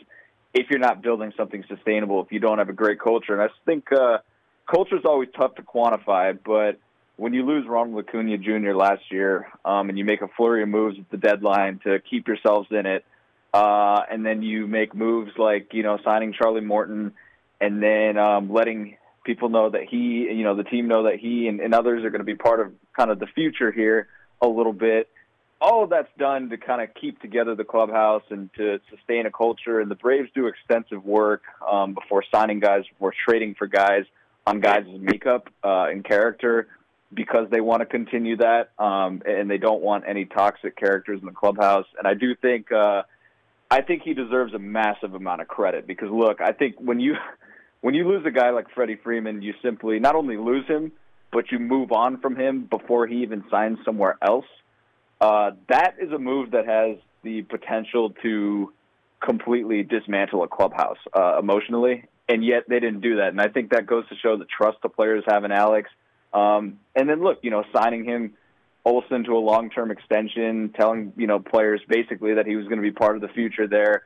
Uh, they've done a really good job with that, um, and he's done a really good job within his budget constraints um, and trying to build the the best team possible. I think there are a lot of GMs who would have given up last year, last summer when the team was under 500, and look, he really didn't. He kind of you know, smelled opportunity for them to contend and pounced on it. And I do think he deserves a lot of credit because when you look at uh, the Braves aren't a small market team, but they're not Los Angeles and they're not New York. And when you look at what Alex has done to build a sustainable winner, I think it's very impressive. Uh, Justin, uh, you mentioned uh, the signings that Alex has been able to pull off. Kenley Jansen, that was one that literally kind of popped up in the middle of the night. And all of a sudden, it's like, hey, the Braves are in on Kenley Jansen. One, how surprised were you that that move happened? And two, uh, are, are, the Braves playing six inning baseball here in 2022? Yeah, yeah, seriously. No, um, that one was, I mean, they weren't even in on Kenley J. That, that came out of nowhere, I think, for everybody around the game. Um, but that was it's funny because the Freddie Freeman situation and his timing not working with the Braves is kind of what happened with Kenley Jansen, the Dodgers, and the Braves um, made good on that. But yeah, you mentioned them kind of shortening the game a little bit, um, giving a reliever 16 million, a new closer. I think they've built a deep bullpen, and Alex has said, uh, you know, if you can, you need that throughout the season because you don't have the off days like you do in the postseason, um, and the off days help the Braves cover themselves a lot last postseason. Um, but yeah, now you're looking at, you know, you've got three rotation locks and Max Fried, Charlie Morton, and Ian Anderson, but there's some question marks in the back end of that rotation, especially because they might need to use a six man rotation at the beginning of the year with 14 straight, you know, games in 14 days. So, so to have a deep bullpen where you're not making guys go seven or eight innings is huge. I mean, not only Kenley Jansen, but Collin McHugh, and then you add that to the stable of guys they had who really showed their value last season. Um, this is a really deep bullpen. I think, uh, yeah, I think Alex said it best. If you're a team that plans on contending, um, if you plan on winning a lot of games, you're going to be in a lot of close games. And I think this is going to really help them out, not only from that standpoint, but to make them more multiple, to make them able to be able to hold, you know, games if they're down a run or two. Uh, to be able to deploy an opener here or there and have multiple options to do that, you know, along. I, I think um, yeah, it's going to make them really adjustable in the back end and, and going to give Brian Snitker really a wealth of options. Justin, where are the Braves with Ronald Acuna? Where is he in his uh, rehabilitation? Is is there a chance early in the season maybe he uh, plays the DH? When will we see him in the outfield? Do we do we know any of that yet? Yeah, so Alex said on the radio, uh, I think I got, I think it was last week on some radio station that he believes um, Ronald Acuna Jr. can play DH sort of late April, um, but late May seems to be kind of the timeline for when he can play the field, and that's that's what I had heard. Uh, late May return, May return uh, before the lockout, even you know as the lockout ended. Um, so yeah, it really seems like he might be able to play some DH, uh, but we'll have to see how they balance that as it comes because you don't know, you know, if if he's not going to be playing in the field, do you really want him risking the knee, you know, running the bases, swinging, rotating, things like that? Um, and that's really a decision, you know, they're going to have to make. They've got doctor, doctors who are a lot smarter than uh, than me and you guys, but I think um, I think it, it could be plausible. I mean, especially if Alex did mention that publicly. I mean, I think that that is always something that I've had in the back of my head that you know you would think would be plausible, could be expected. Um, now we'll see if they execute it, but I think it's something that you know that could be done, especially because the DH uh, gives them a lot of opportunity to keep really keep him off his legs, especially if they you know have other restrictions and ask him not to be as aggressive. Now I don't know how that's going to work. Asking somebody like Ronald Acuna Jr. not to be as aggressive on the bases. Uh, he certainly plays, you know, 110%. But I think that's a possibility to get him some at bats and kind of put some extra firepower in the lineup uh, for sure before he's able to play, you know, the field full time. Well, 2021 was definitely a setback year for Mike Soroka. What is the timeline for him in 2022? Yeah, well, uh, he didn't. I, I spoke to him last week, and he didn't offer me a specific timeline. But I've heard the timeline for him is uh, post All Star break. Now, that that gets muddled with. Um, I know that's not super specific, but we'll have to get closer and see. You know how long he spends with the affiliates and how long he spends rehabbing when he can actually, you know, get off a mound. I know he's been throwing and straight line running, but he hasn't been doing um, baseball specific activities yet. And so it should be another month or two before he does that, uh, based on my conversation with him. Um, and so we'll kind of see then. But I know the Braves, uh, even like as they um, entered camp, I know they were kind of targeting, I'd heard they were kind of targeting post All Star break uh, for guys like him and Kirby Yates. Justin Toscano, uh, AJC.com covers the Atlanta Braves. Justin, obviously, uh, you know, nobody's going to over, everybody loves to overreact, uh, I should say, on uh, social media. But uh, I guess tell folks listening about Braves didn't reach a uh, an arbitration deal with uh, Riley, Swanson, Max Fried, and pretty much everybody that was arbitration eligible today. Is that a concern? And how long, how much does that play a factor as MLB kind of said this stuff's going to get decided while the season's going on? Yeah, I don't. I personally don't think it's too concerning. I know, like from a you know standpoint, if you see a tweet, it is. But uh, no, I think there's. It's just to settle their salaries for 2022. Um, and look, I mean, those guys probably feel like they are owed maybe more because of their postseason contributions, whatever. I don't know how they factor all that stuff in, but um, just to settle their 2022 salaries, I, I think the culture around the Braves is strong enough that uh, this this really shouldn't. Um, ruffle any feathers too much. Now, I don't, you know, I don't know. I, we haven't heard from any of those guys specifically yet, but uh, I think this this sort of thing will just get figured out throughout the season. But I think um, I think that it's a lot more routine than people think if they're reading some news about that. Justin Toscano, uh, finally, Justin, who are some of the battles to watch? I know on a team that won the World Series and expect to contend may not be uh, a lot of them, but who are some guys to uh, to watch for the next uh, what two weeks here for spring training? Yeah, well, the most important one's actually the uh, back two spots, or I guess it could be three to begin the season of the rotation. You've got guys like Kyle Muller, Kyle Wright, um, Huascar Ynoa, uh, Touki Toussaint, um, guys like that kind of fighting for those final spots. Um, and I think that's going to be an interesting competition because I really thought the Braves needed to bring in another impact starter. Um, and they thought so too, and that's what they were trying to do, but they haven't found one yet to their liking on the trade market or in free agency, which is why they did the next best thing in their eyes, which was fortify the bullpen with Kenley Jansen. Um, and so, you know, that's going to be an interesting back end of the rotation, you know, position battle. It's really the only one you have going on, unless you want to count, you know, what they do with outfield depth and things like that. But I think that rotation is going to be one to watch, especially because you have three guys who were pretty much locks on one end of the spectrum, and then a lot of questions on the other. So uh, we'll see how it goes. But um, like we said earlier, it's uh, it's definitely not as bad of an outlook as it would be, you know, if they hadn't fortified the bullpen with uh, Kenley Jansen and Collin McHugh, and uh, yeah, don't forget about Darren O'Day, uh, who's in camp and could, you know could make the team. Um, looks like he might make the team, and so uh, yeah, that's that back end of the rotation is probably really the thing to watch with those guys. Justin Toscano covers the Braves, AJC.com. Justin, great having you on the show. Welcome to Braves Country. Thanks so much.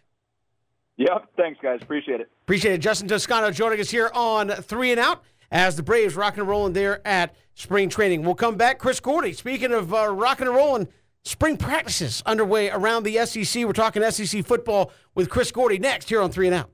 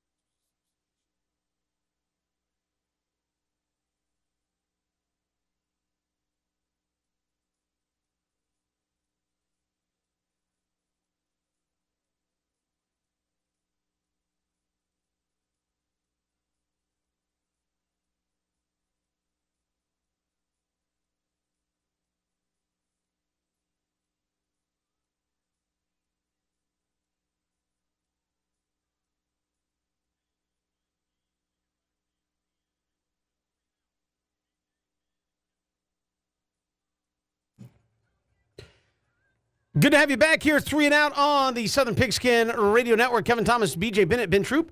Glad you're making us a part of your day. Spring practices all across the SEC. A lot of spring storylines out there. And joining us here from the Locked On SEC podcast, Chris Gordy steps in here on three and out. Chris, welcome. How are you?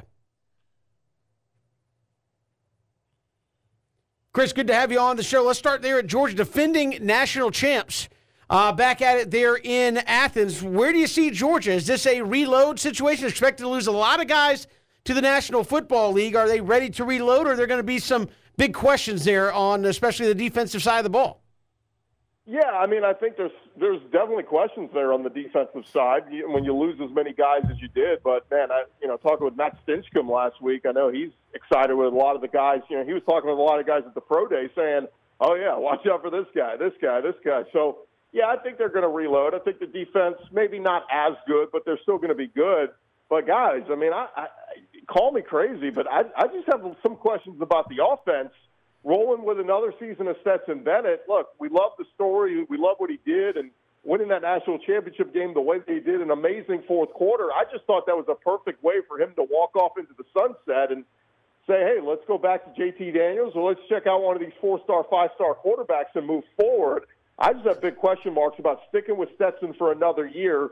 Can he go, un, you know, undefeated or a one-loss season? I just have some big question marks about him, just because I think I think he's limited. No, no disrespect to him, and you'll always he'll always be remembered for what he did for Georgia last year. But man, it could really sour what his legacy was this past year if he has a down year this year.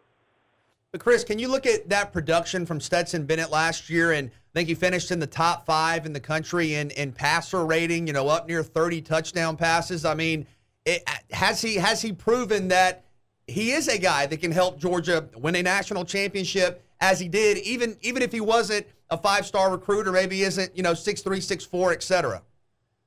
Put it this way: he's a, he's the safe play, right? I mean, I'm not again. I'm I'm trying not to come across as negative. It's not it's not a bad thing. There are plenty of teams around this conference and around the country that would love to have a Stetson Bennett starting for them. So don't get me wrong. I just feel like, man, what we've seen at Alabama, the Bryce Youngs, the Tuas, LSU with Joe Burrow, all these big time quarterbacks getting it done 300, 400 yard days, four passing touchdowns, five passing touchdowns.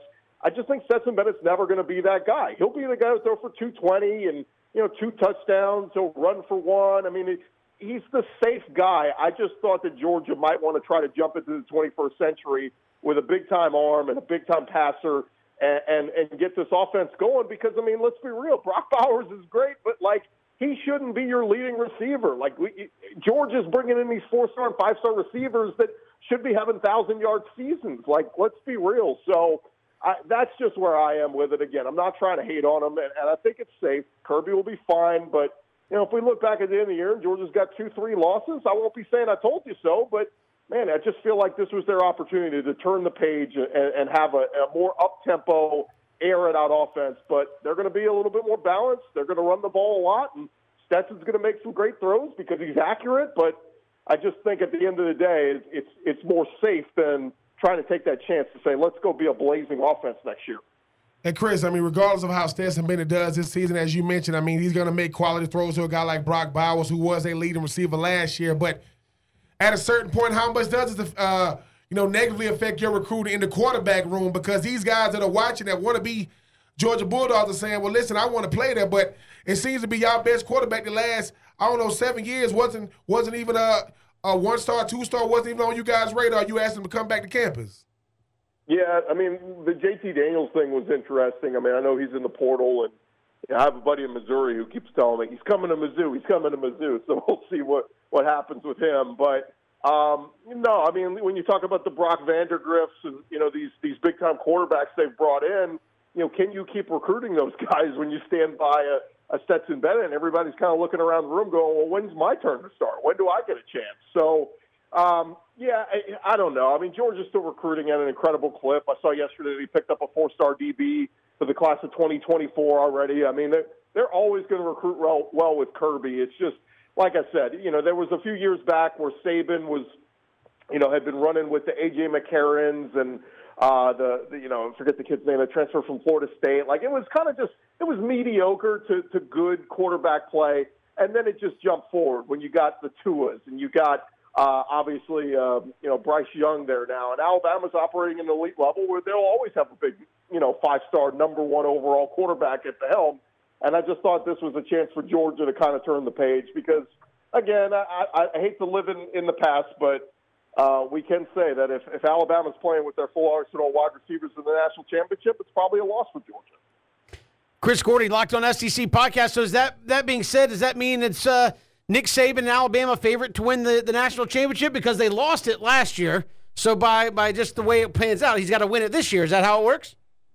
Yeah, I I, I, hate it. I mean, I, I like covering the full SEC, and I always say this. You know, whenever I hate on Alabama, you know, I got 13 other fan bases that are listening to my podcast that that want to see bad things happen for Alabama, but a few years ago, I tried to be fun and pick different teams and say, "Oh, I think it's this team's year and this team and that team's year." I mean, I I picked Georgia to win the championship last year. I, I thought it was going to be their year, but man, it just feels like you're an idiot if you're not picking Alabama to win it every year because it seems like it's the easy go-to. Because uh, if Saban's not winning, he's at least competing for it and making the playoff, or you know, in last year's example, literally playing in the title game. So um, yeah, I, I mean, again, Alabama's got a lot of new pieces that they got to figure out. But man, did they kill it in the transfer portal? You bring in Eli Ricks from LSU, who's going to be one of your starting DBs. You bring in uh, Jahmyr Gibbs, the running back from Georgia Tech. He's probably going to step right in and start. And then, oh, you go get you know wide receiver from Georgia who comes in, and he's going to be a stud too. So it's I, I hate to say it, but yeah, Alabama's going to be right back in there. But they got to figure out some things on their offensive line because that was the first time down the stretch of last year that Alabama's offensive line had had big holes, and then they lose Evan Neal, who was their big their best O lineman. They got to figure that out because look, Bryce Young was running for his life, particularly in that national championship game. Now, kudos to him; he was still able to make the throws, get the ball off, and throw an accurate ball. But man, you don't want Bryce Young running for his life again this year. You need that that protection in front of him.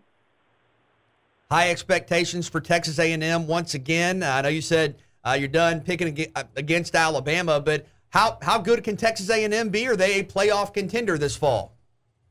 It, it, all comes down to the quarterback, guys. I mean, this has been the story for for A&M since Johnny Manziel left. They've they've had stud running backs. They've had some good defenses, but ultimately it comes down to that quarterback play. And you know, Jimbo is, is kind of in that Kirby mentality where it's you know we we'd like a game manager back there. We're going to have a lot of play action. We're going to run the ball a lot. And, dump it to our tight ends and all that. But man, it, it depends on who who wins that spot for them. Because you look at A and M last year, they finally break through. They beat Alabama, but it was all for naught because they lost to you know a, a couple other teams in the conference, and you you didn't even compete for the West. So yeah, this is put up or shut up time in, in my opinion for Jimbo. Like we we keep talking about him as a top tier coach and one of the best coaches in the SEC and all this, but man, eventually you got to break through and win it. You, you realize, guys, A&M's been in the SEC a decade now, and they have not even won the West. Like that's insanity to me that we keep putting Texas A&M as a you know preseason number six and preseason top ten. We, we got to stop because if they don't break through and finally win, uh, you know, the, the conference that they play in, I mean, what are we doing? Chris, speaking of, I mean, keeping in the West, uh, uh, uh, speaking of teams that got to break through, I mean, Coach Kelly, LSU, I mean, we seem far removed from that 2019 team. What is LSU? How's LSU looking going into this spring, man? And they they got their own problems to deal with. Not named Alabama to Texas A&M, but you know what are the storylines? You know down there in Baton Rouge. Yeah, if you're going to LSU spring game, you better have a roster handy because you are going to be looking around at this team going, "Who the hell is this? Who's this guy?" Because they they hit up the transfer portal. Them and Ole Miss more than anybody in the SEC have brought in guys through the transfer portal, and it's all guys that are going to play this year.